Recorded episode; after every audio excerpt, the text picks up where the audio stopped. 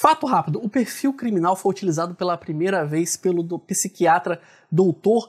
W.C. Langer e foi solicitado pelo OSS, o Office of Strategic Service, para fornecer o perfil de nada mais nada menos que Adolf Hitler.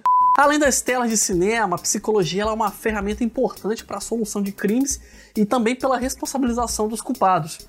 Hoje nós vamos falar um pouquinho além daquilo que o Dr. Lightman mostra pra gente nas séries, nós vamos entender como a psicologia criminal é utilizada na vida real. Meu nome é Elias Ribeiro, sou nerd, por mais incrível que pareça, também sou psicólogo. Bem-vindos ao Psiconerd Web. Psicólogos criminais são excelentes para a resolução de crimes e também para responsabilizar de forma correta os culpados. Existem várias ferramentas estratégicas, nós vamos ver um pouquinho apenas desse universo que é tão extenso que infelizmente no Brasil não é tão valorizado, apesar de já haver empregos, inclusive, na esfera pública. O papel do psicólogo criminal mais famoso talvez seja daquele de perfilar o criminoso, ou seja, de criar o perfil criminal.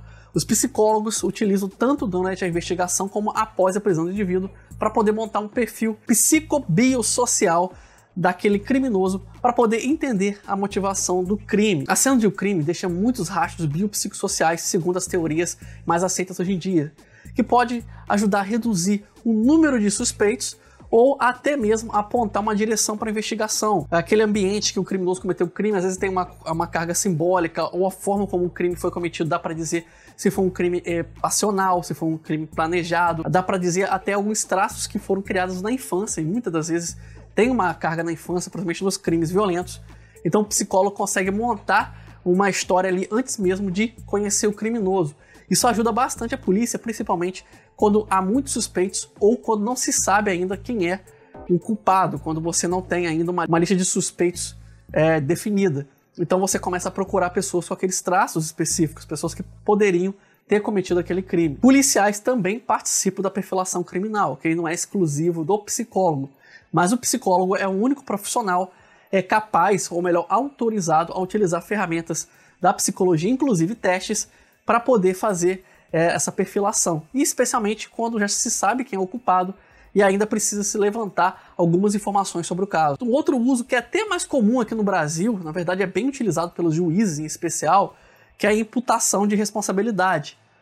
Ou seja, o psicólogo é usado para poder é, lavrar laudos, né, para poder fazer testes, fazer entrevistas psicológicas com o réu para que o juiz saiba, por exemplo, se ele pode ser julgado como uma pessoa normal ou não, se ele vai ser imputável ou não imputável. É, em outras palavras, se ele poderia ou não responder pelos crimes deles. Muitas vezes o criminoso, tentando não pegar uma pena maior, ele alega insanidade. O psicólogo vai avaliar para ver se ele realmente tem algum problema. No caso de ser uma fraude, ele vai comunicar ao juiz.